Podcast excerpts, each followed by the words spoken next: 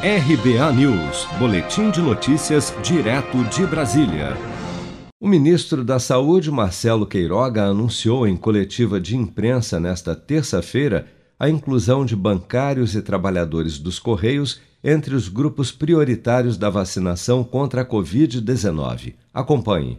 A partir de sexta-feira, essa nota técnica vai ser publicada pelo Ministério da Saúde com todas as orientações e os servidores dos bancos e dos correios receberão a imunização nas salas de imunização do Brasil. O anúncio ocorreu logo após representantes dos setores se reunirem com o ministro da Saúde para pleitear a imunização prioritária dessas categorias, que reúnem atualmente cerca de 600 mil pessoas em todo o país. O presidente da Caixa, Pedro Guimarães, comemorou.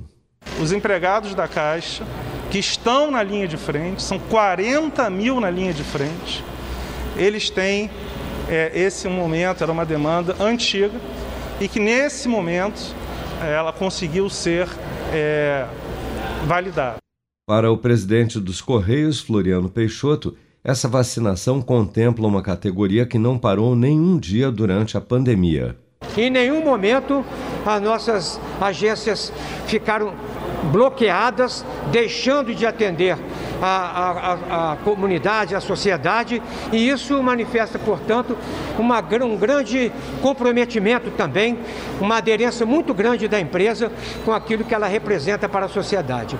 Por meio de nota, a Federação dos Trabalhadores da Empresa de Correios e Telégrafos, Fentect, e a Federação Brasileira dos Bancos, Febraban, também elogiaram a decisão.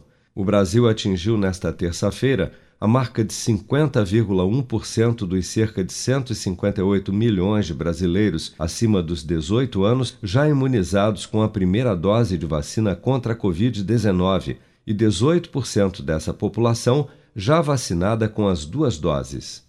Seja para conquistar sonhos ou estar seguro em caso de imprevistos, conte com a poupança do Sicredi. A gente trabalha para cuidar de você, da sua família e proteger as suas conquistas. Se puder, comece a poupar hoje mesmo. Procure a agência Sicredi mais próxima e abra sua poupança. Sicredi, gente que coopera cresce. Com produção de Bárbara Couto, de Brasília, Flávio Carpes.